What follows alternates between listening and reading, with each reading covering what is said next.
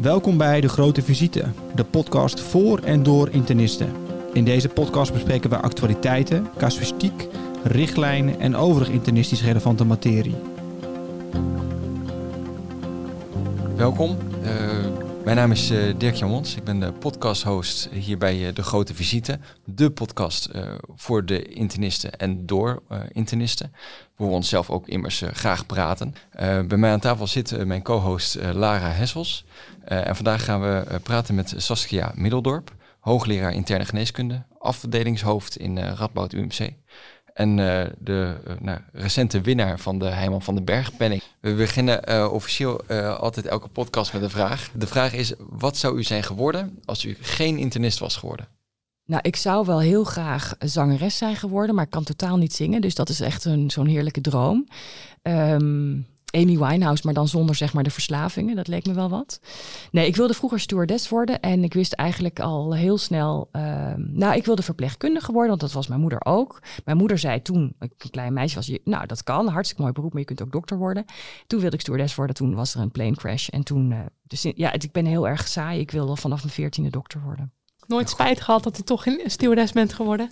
Nee, want ik heb best wel veel van de wereld kunnen zien uh, als dokter. Dat is waar, Zeker, dat is ja. waar. Veelzijdig beroep uiteindelijk. Ja. ja. Nou, vooral het, die combinatie met onderzoek is natuurlijk waanzinnig inspirerend. Uh, ik vind het heel mooi om het allemaal te kunnen doen. Ja, ja en ook gefeliciteerd met, uh, met de penning, hè, met de Herman van den Bergprijs. hoe, hoe is dat als eerste vrouw om die prijs te mogen ontvangen? Extreem eervol. Um, ook wel een beetje ongeloof had ik toen ik erover gebeld werd. Omdat ik dacht van, uh, dat je altijd daar uh, wat ouder voor moest zijn en richting je pensioen. Behalve dan uh, Marcel Levy, mijn voorganger. Maar extreem vereerd, want je moet natuurlijk genomineerd worden. Dat vond ik al een enorme eer. Maar als de jury jou dan ook uitkiest als de laureaat... Ja, dan, uh, ik kreeg er echt kippenvel van. En dat is eigenlijk nog steeds, als je me er nu weer over vraagt, denk ik, ja, zo wel echt heel bijzonder. Ja, en uh, is het speciaal dat u de eerste vrouw bent? Heeft dat een aparte plek daar? Dat blijft u zeggen. Hè? Oh, ik zal het aan. ja. Dat is uh, een, uh, een, goed, goed, goed, goed goede, goede opvoeding geweest, ja. ja. Nou, het is wel bijzonder. Um, kijk, ik denk niet dat ik hem heb gekregen omdat ik een vrouw ben. Um, maar het is wel zo dat ik me bijzonder voel omdat ik de eerste vrouw ben. En dat vind ik een rot gevoel. Vind ik een onnodig gevoel. Ik zou willen dat dat helemaal geen enkele rol zou spelen. Um, en dan kan je twee dingen doen. Je kan het negeren. Ik denk dat dat heel vaak, en bij mijzelf ook lang een uh, mechanisme is geweest. Dat ik dacht, nou, het doet er niet toe op kwaliteit. Hè. Dat hoor je natuurlijk ook heel veel. Um, maar dan ben ik bang dat het niet bespreekbaar blijft. En het gaat natuurlijk veel te traag, die emancipatie van vrouwen op uh, leidinggevende posities, op uh, prijzen, op onderscheidingen. Dus ik heb besloten een aantal jaar geleden om mij daar toch wat, wat meer over uit te spreken. En um, dus dat heb ik hier ook gedaan. Ja, en, en wat, wat betekent het dan? Kennelijk betekent het veel. Weet je, ik werd benoemd als afdelingshoofd uh, in Nijmegen. En ik heb toch van veel mensen gehoord dat het fijn is dat het een vrouw is. Dus dan kan je het wel net doen alsof het dat niet belangrijk is. Maar het is kennelijk wel belangrijk voor veel mensen om ons heen. En ook voor jullie, want anders hadden jullie me nu niet uitgenodigd. Dat is zeker waar, ja. Uh, nou, anders we hadden u ook uitgenodigd als u man was geweest hoor, zeker. Ja, oké. Okay. Uh, maar dan is het een beetje de vraag inderdaad, wat, uh, hoe kunnen, het gaat nu te traag, die, die emancipatie. Hoe kunnen we dat versnellen? Wat, wat is er vanuit, vanuit ons nodig als jonge artsen en vanuit nou, van ons mannen, zeg maar, als ik mijn eigen geslacht erbij mag pakken, om, om dit nou, sneller voor elkaar te krijgen? Nou, ik denk zelf dat um, is, het is heel goed en ook mooi hoe je dat vraagt. Um, ik denk dat we heel veel unconscious bias hebben, dus onbewuste uh, vooroordelen. En dat zit ook in de vrouwen zelf. Dat zit ook in mijzelf. Ik heb zelf me lang verzet tegenover, zeg maar, dat ik was nooit voor vrouwenclubjes en zo. En pas toen ik behoorlijk, um, ja, de, de, zeg maar, mijn carrière zich in gunstige zin ontplooide, begon ik te merken dat, dat hoe hoger je bij de top komt, dat het een issue werd. Zo heb ik dat ervaren en dat vond ik gewoon heel vervelend. Dus ik ben heel blij dat jij die vraag stelt, ook expliciet als man. Um, maar ik denk dat we er allemaal uh, wat aan moeten doen. En het allereerste is bewustwording. En um, ik zal een voorbeeld geven. Als je als. Uh, ik, ik zit best wel vaak in internationale faculties van, van, van symposia of iets dergelijks. En dan kom je daar en dan blijkt dus dat jij een van de weinige vrouwen bent. En ja, dan, dan is die executive faculty, zo wordt het dan altijd genoemd, er zijn dan allemaal de driezelfde mannen van die ouder zijn dan ik. En ik ben 55, dus ik ben ook nog niet meer piepjong. Um, en dan zegt zo'n firma die dat dan georganiseerd heeft, of sponsors die zeggen ja, maar die vrouwen zeggen altijd nee. En uh, ja, ik denk dat dat voor een deel waar is. Vrouwen die in het algemeen natuurlijk. Uh, een van de feminine eigenschappen is dat je gewoon heel goed kijkt waar jij je tijd aan besteedt. En, en ik denk dat, dat die vrouwen, zoals ik zelf, bewuster moeten zijn dat als wij ons niet laten zien, dat we ook geen rolmodel kunnen zijn. Um, en ik denk dat dat is gewoon zo'n zo'n feminien-masculien verschil bijvoorbeeld. En ik, ik denk dus het feit dat ik er gekomen ben, komt omdat ik heel veel van die masculine eigenschappen heb. En ik, ook ik moet dus over mijn eigen bias heen kijken. Dat, en ik ben, denk, denk dat ik dat nu veel beter kan dan een paar jaar geleden. Ik ben niet perfect. Dus als, een vrouw, als ik een vrouw vraag voor iets belangrijks, uh, en ze zegt nee, dan vraag ik toch even door van waarom zeg je nou nee? En, uh, en dan probeer ik ook vrouwen uh, op die verantwoordelijkheid aan te spreken. En tegelijkertijd moeten we ook mannen die wat, wat meer feminine eigenschappen hebben, ook de kans geven om zich te laten zien. Of om in ieder geval zich, zich thuis te voelen in, dat, in, in, die, in die topomgeving, zal ik maar zeggen. Dus ik denk dat unconscious bias is, is belangrijk en daar gewoon mee aan de slag. Um, een ander ding is dat die, die feminine eigenschappen ook hele goede eigenschappen zijn. En dat we, en dat of die nou bij een vrouw of bij een man zitten, dat maakt mij helemaal niks uit. Maar waar het om gaat als je een team samenstelt, dat je gewoon heel goed daarnaar kijkt. Van wat hebben we eigenlijk als team nodig? En dat is niet alleen maar de spitsen die uh, heel fantastisch dit doen of heel fantastisch dat doen. We hebben echt in een team van alles en nog wat nodig. Dat, en voor internisten is dat natuurlijk heel mooi. In ik zit in een academisch ziekenhuis, dus ja. ik wil toppers, wolkenkrabbers die één ding super kunnen. Maar ik wil vooral ook die breedte bewaren. En als je en, en ik denk dat veel mensen die die breedte bewaren, die heel erg gaan voor die patiëntenzorg en voor onderwijs, dat zijn toch vaak mensen met meer feminine eigenschappen. En als we die niet op waarde schatten, door alleen maar heel veel aandacht aan het uh, wetenschappelijk onderzoek te besteden, ja, dan doen we in ons team ook iets niet goed. Dus dat zijn, dat zijn eigenlijk de dingen waar ik een beetje op probeer te letten. Ja. Moeten mensen met wat meer masculine eigenschappen dan eigenlijk ook een stapje terug doen, als het ware? Omdat die misschien wat eerder geneigd zijn om op de voorgrond misschien te treden? Of? Um, ja, kijk, het woord als stapje terug zegt eigenlijk al wat ja. je ervan vindt. Hè? Uh, dus dat is geen kritiek hoor. Maar ik, uh, ik denk dat we anderen meer in het licht moeten zetten, mm -hmm. inderdaad. Dus door dat waarderen van, uh, van ex excellent zijn in patiëntenzorg of excellent zijn in onderwijs. Dat, dat proberen we wel hè, in, ja. in een heleboel, heleboel ziekenhuizen. Maar toch, als, je, als de cultuur niet helemaal goed is, dan krijg je toch dat het de hele dag gaat over degene die de doelpunten scoort op het gebied van wetenschappelijk onderzoek. En, en terwijl het moet gaan ook over de, de, de, de uitblinkers in onderwijs en de uitblinkers in patiëntenzorg. En je hebt ze allemaal nodig, afhankelijk natuurlijk van de setting waar je werkt. Mm -hmm. En ik denk dat dat bespreekbaar maken is mooi. En daarbij helpt het als degene die in die leiderschapsposities zitten, daar gewoon meer bewust van zijn. En ik denk dat ook niet alle vrouwen zin hebben om zich daarmee bezig te houden, eerlijk gezegd. Hè. Dus we moeten dat echt met elkaar doen. En dat heeft eigenlijk niet zoveel met geslacht te maken. En toch, als je dan weer teruggaat naar jouw vraag, hoe was het nou om die Heijmans van de Bergpenning te krijgen? Dat gevoel van ongeloof, dat ben ik gaan exploreren. En dat heb ik in die Heijmans van de Berglezing proberen te doen. Van waarom voel ik me nou toch ongemakkelijk? En dat komt omdat ik denk, ja, ik ben goed in wat ik doe. Dat weet ik ook wel. Maar er zijn zoveel vrouwen goed in wat ze doen. En omdat ik de enige vrouw dan ben in dat groepje van laureaten, uh, heb je het idee dat je wat moet uitleggen. Of dat je het moet rechtvaardigen als ontvanger. En dat is natuurlijk uh, een stom gevoel eigenlijk. Ja. Ik denk dat de ja. meeste mannen denken, wat gaaf, ik krijg een punt, weet je wel. Ja. Ja, wat ik u ook hoor zeggen is eigenlijk vooral het op waarde schatten van de diversiteit van wat iedereen uh, kan en uh, kan doen. Ja. Dus dat je ook het liefst een heel divers team hebt waarin alles mm -hmm. uh, naar, naar voren komt. Maar is het dan ook niet moeilijk om dat nou, te managen? Want u bent ook afdelingshoofd. Als je nou zo'n divers team hebt met zoveel diverse karakters en, en kwaliteiten, kan iedereen dan nog goed op één lijn liggen? Of is het dan juist ook moeilijker bestuurbaar? Um, nou, ik ben pas uh, iets meer dan een jaar afdelingshoofd van een uh, relatief grote, grote afdeling. Ik denk dat als je dat een van de dingen in leiderschap, en dat is natuurlijk hip en zo, maar ik bedoel dat niet als een lege huls. Ik denk dat voorleven gewoon is wat je moet doen. Dus op het moment dat jij als leiding expliciet waardeert en erkenning geeft aan die mensen die die wat softere, hè, want zo wordt het vaak genoemd, die andere skills hebben.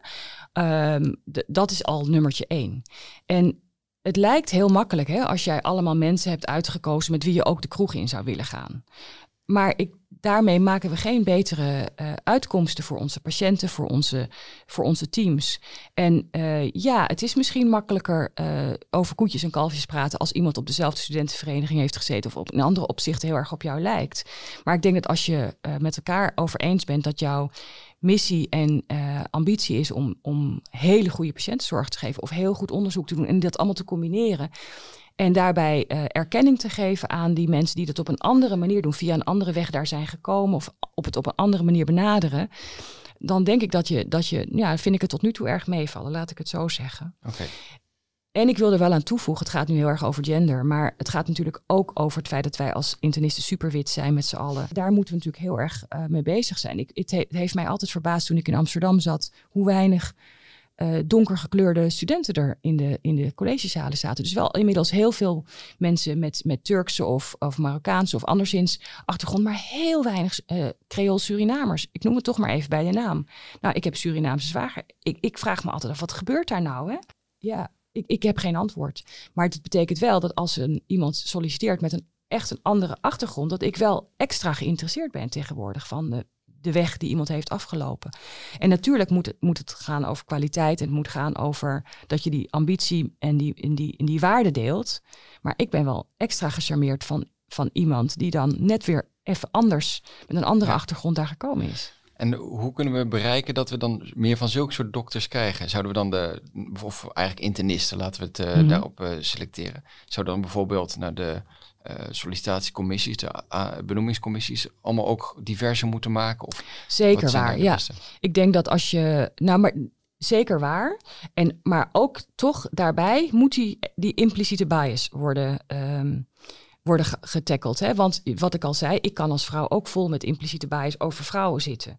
En dus dat betekent dat als jij een migratieachtergrond hebt, dat je dat ook kunt hebben.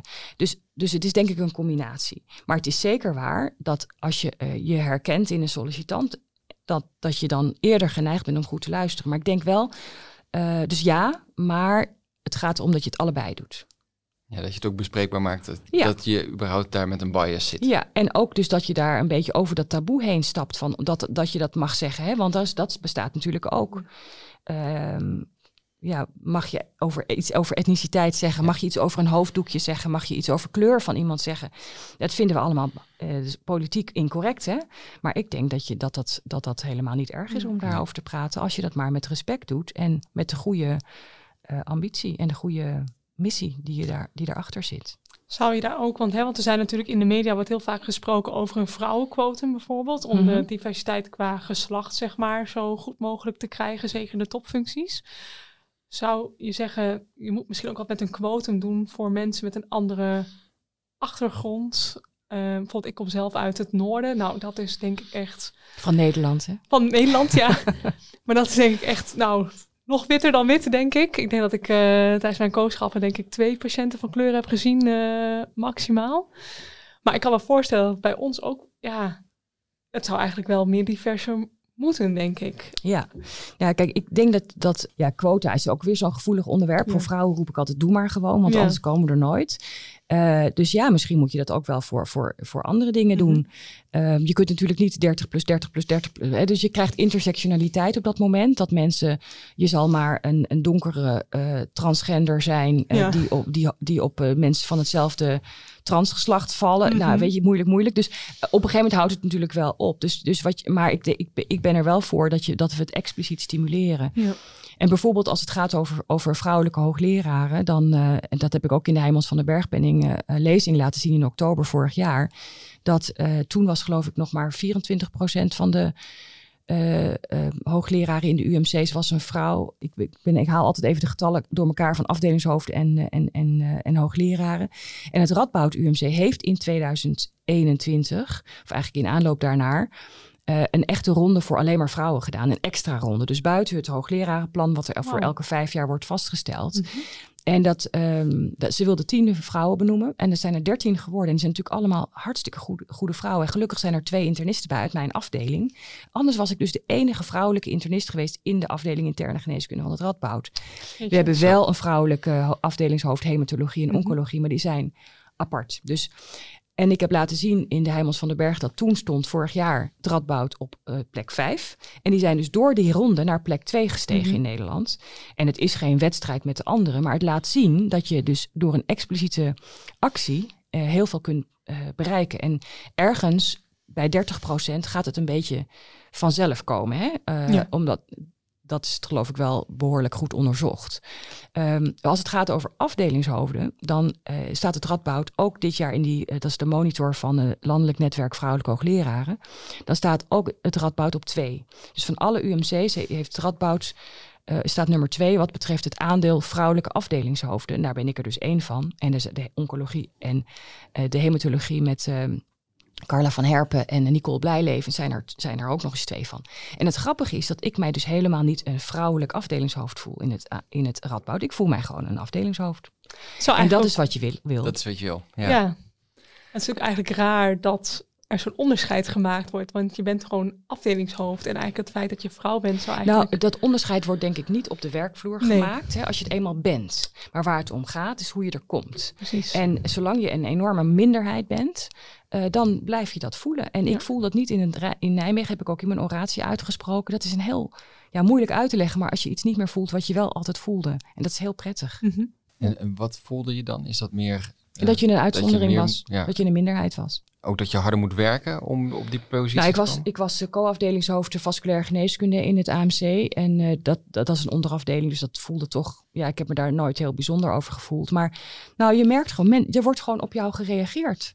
Er wordt ge- eh, in de zin van, vaak heel positief overigens hoor. Wat, wat fijn, dat goed, een goede vrouw en dit en dat. Een vrouw die haar mannetje staat. Allemaal, allemaal positief benoemde of bedoelde connotaties en complimenten eh, of, of, of vaststellingen aan mijn adres. En daar zit ik eigenlijk helemaal niet op te wachten. Ik wil dat het gewoon heel erg normaal is. Ja. En zo ervaar ik dat nu in Nijmegen. Nou, dat is in ieder geval goed om te horen dat het, Ja. eh, eh, dat het zo ervaren wordt. Ik was eh, verder ook nog wel benieuwd of er nou ook problemen zijn die je met zo'n eh, ja, die je kan ervaren op het moment dat je juist eh, zo'n club wil krijgen. Als je, of je meer vrouwen wil, eh, of eh, nou ja, als je meer een quotum aanhoudt, zijn er dan ook problemen waar je tegenaan kan lopen? Met mijn collega's of zo in de Ja. gesprekken. Ja. Zeker. Je krijgt soms wel ongemakkelijke gesprekken. En ja, die, ja, een gesprek blijft een gesprek als je dan gewoon maar probeert te achterhalen wat een ander dan daarbij ervaart. Hè? En, en het, ik- ik denk een goed voorbeeld is dat ik met iemand in gesprek hierover raakte die het totaal met mij oneens was en dat ook helemaal gelukkig tegen mij durfde te zeggen. En ja, die vrouwen die gaan altijd maar in de slachtofferrol en dit en dat. Nou, en eh, toen bleek, wat zat daar nou achter? Dan ga, hè, dat heb ik wel geleerd in de loop der tijd, om dan dat gesprek respectvol te blijven voeren en te zeggen van, waarom zeg je dat nou? Want dan wordt er dus gezegd, het gaat mij om kwaliteit, ik wil de beste. En het kan me niet schelen of de man of een vrouw is. Maar wat was hier nou aan de hand? Dit was een hoogleraar, ik kan helaas geen namen noemen. En die zelf vrij onconventioneel is. En eh, uit ook een, een, een, eh, een, achtergrond, niet academische achtergrond, nou ik overigens ook. En die zei, ik heb heel hard, ik heb altijd geleerd dat ik gewoon heel veel harder moest werken om erbij te horen. En dat ik veel harder moest excelleren. En het is dus heel moeilijk ook voor hem geweest, in ieder geval in zijn beleving, omdat ook hij een minderheidsgevoel had. En toen we daar waren, snapten we elkaar ineens. Ja. En dat wil niet zeggen dat we het eens waren over, over waar we op moesten letten. Maar ik vond dat heel erg eye-opener. Ehm, hè, dus de bias kan ook gaan over mannen die, die niet aan de verwachtingen qua uiterlijk of qua taalgebruik of weet ik veel. eh. Maar Ja, dus ja, dank. ongemakkelijke gesprekken. En eh, ik probeer dan met, met data en gegevens uit te leggen waarom we toch, eh, waarom ik vind dat we dat zo moeten dat doen. zo moeten Ja. doen. Ja. Eh, weet je, ook richting de afronding van, eh, van deze ehm, eh, podcast had ik ook nog een, een andere vraag. En dat is eigenlijk meer een algemene vraag. Moeten we nou als breed specialisme nou heel erg gaan subspecialiseren? Of moeten we juist heel generalistisch blijven? Want we zitten ongeveer ook aan de rand van wat andere eh, specialismen willen. De, je hebt de SCH-artsen, je hebt de reumatologen, eh, waar de immunologie ook wel weer in de buurt komt. Je hebt de geriaters en de ouderengeneeskunde binnen de interne. Wa- Waar, waar ligt ons terrein en waar moeten we ons terrein zoeken? Nou, ik, uh, ik, voor de mensen die het leuk vinden, je kunt als je op gewoon even zoekt oratie Saskia Middeldorp, dan kun je die vinden op YouTube. Daar heb ik een heel betoog gehouden dat ik echt vind dat we onze brede basis moeten behouden. En dat komt omdat de patiënt uh, voor sommige aandoeningen heel erg gebaat is bij een superspecialist. Maar uiteindelijk als het gaat om de uh, in elkaar stortende orgaansystemen bij, uh, bij kwetsbare patiënten, of, die nou, of dat nou is vanwege leeftijd of, of vanwege multimorbiditeit, uh, vind ik dat we als internisten ons, uh, ja, ons vak moeten blijven verstaan en het absoluut niet moeten weggeven. En, en waarom niet? Omdat we anders straks als, als superspecialist alleen nog maar over één orgaan gaan. Maar die patiënt wil gewoon een goede internist aan, aan zijn of haar bed. En um, daarbij zijn geriaters natuurlijk ook fantastische voorbeelden van mensen die daarnaast nog uh, competenties hebben die wij wat minder hebben, neurocognitief en dat soort zaken. Dus dat vind ik allemaal prima, een goede samenwerking. Maar bijvoorbeeld als het gaat over de acute opvang van de multimorbide patiënt, dan zeg ik prima. Als het gaat over de ABCDE, moeten we heel nadrukkelijk samenwerken en moeten we uh, met bijvoorbeeld de SCH-artsen. Maar die hebben echt baat bij de acute interne specialist. En dat mag ook een, een, een, specialist zijn die daar affiniteit mee heeft, die die echo niet kan vasthouden. Maar ik ben ervan overtuigd dat wij een enorme meerwaarde hebben. Ook als het gaat over uh, bijvoorbeeld acute opnameafdelingen, waardoor we het proces voor die patiënt minder lang verblijven op de SCH, toch snellere diagnostiek op een acute opnameafdeling en daarna kijken waar die patiënt het beste kan horen. En dat kan ook gewoon de interne geneeskundeafdeling zijn. Zeker, ja. Dus, dus meer in de lijn zeg maar, van de zorg waar wij dan de, de continue factor in kunnen zijn. Ja, en toch het snelle overzicht. We, hebben zo, we zijn zo hoog en goed opgeleid en ook zo breed dat uh, dat snelle overzicht tussen falende orgaansystemen, dat hebben wij echt, daar, ja, dat, is, dat is waar wij goed in zijn. En, en die acute interne geneeskunde vind ik een hele belangrijke ontwikkeling. Maar ook daarvoor moeten we zorgen dat niet straks alleen nog maar acute interne internisten dat kunnen. Nee, we moeten dat met elkaar blijven doen. En die acute interne geneeskundigen, onze collega's uh, van de internisten, ja. die uh, kunnen ervoor zorgen dat we op een hoog niveau blijven, maar dat we dat wel met een bredere club internisten doen. Dat is mijn uh, ja, overtuiging. Dus eigenlijk wel specialiseren, je eigen dingetje zoeken, maar wel breed uh, ja, en jouw, collega's, en jouw collega's meenemen. Hè? meenemen in die, ja. uh, op, want, en wij moeten gewoon op die SCH's zijn. We kunnen niet meer zoals vroeger, uh, zo ben ik opgeleid, je zat gewoon achter je computer brieven te dicteren. En ondertussen waren de assistenten op de SCH bezig. En we moeten, dat, we moeten daar gewoon ons gezicht laten zien. En vooral onze meerwaarde laten zien. Zeker, ja. Um, hartstikke bedankt. Ik had nog eigenlijk één laatste vraag waar ik ook wel benieuwd naar was. U bent voor uh, heel veel, je bent voor heel veel uh, AIOS en ook uh, artsen, internisten een inspiratie. ook vanuit de vele rollen die je hebt gehad en die je hebt. maar wie was jouw eigen inspiratie? Oh, wat een leuke vraag. Weet je dat ik daar nou nog nooit echt heel diep over na heb gedacht?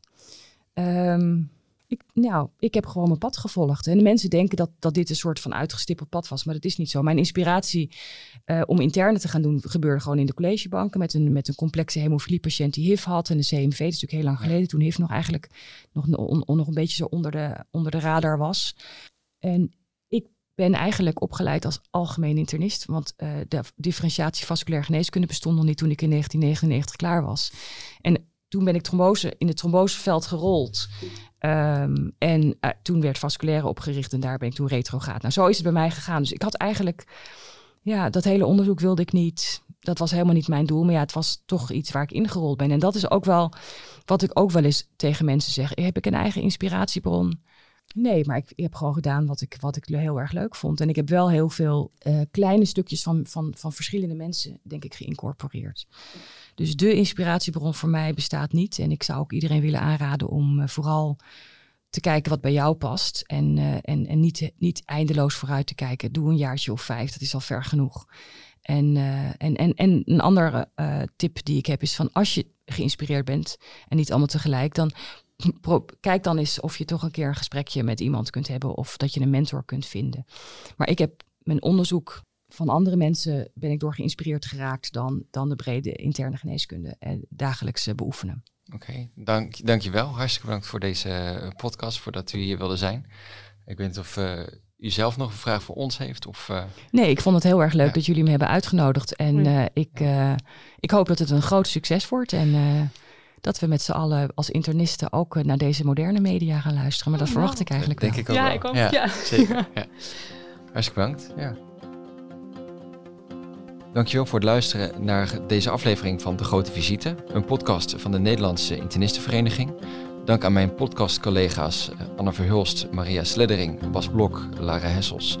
Bedankt ook aan de productie van Met Online, die deze podcast mogelijk maakt. Uh, vond je het nou leuk om uh, hier naar te luisteren? Vergeet dan niet om te abonneren uh, op de podcast, op ons podcastkanaal van de Grote Visite. en deel de, deze podcast met je collega's. En tot de volgende keer.